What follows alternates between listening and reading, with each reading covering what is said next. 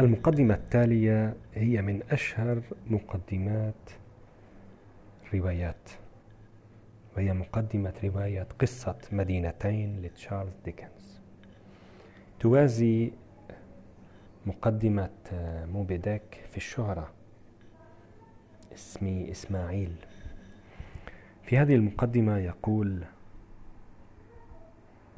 تشارلز ديكنز كان أحسن الأزمان وكان أسوأ الأزمان. كان عصر الحكمة وكان عصر الحماقة. كان عهد الإيمان وكان عهد الجحود. كان زمن النور وكان زمن الظلمة. كان ربيع الأمل وكان شتاء القنوط.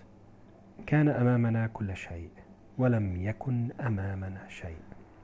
كنا جميعا ماضين إلى الجنة مباشرة. وكنا جميعا ماضين إلى جهنم مباشرة.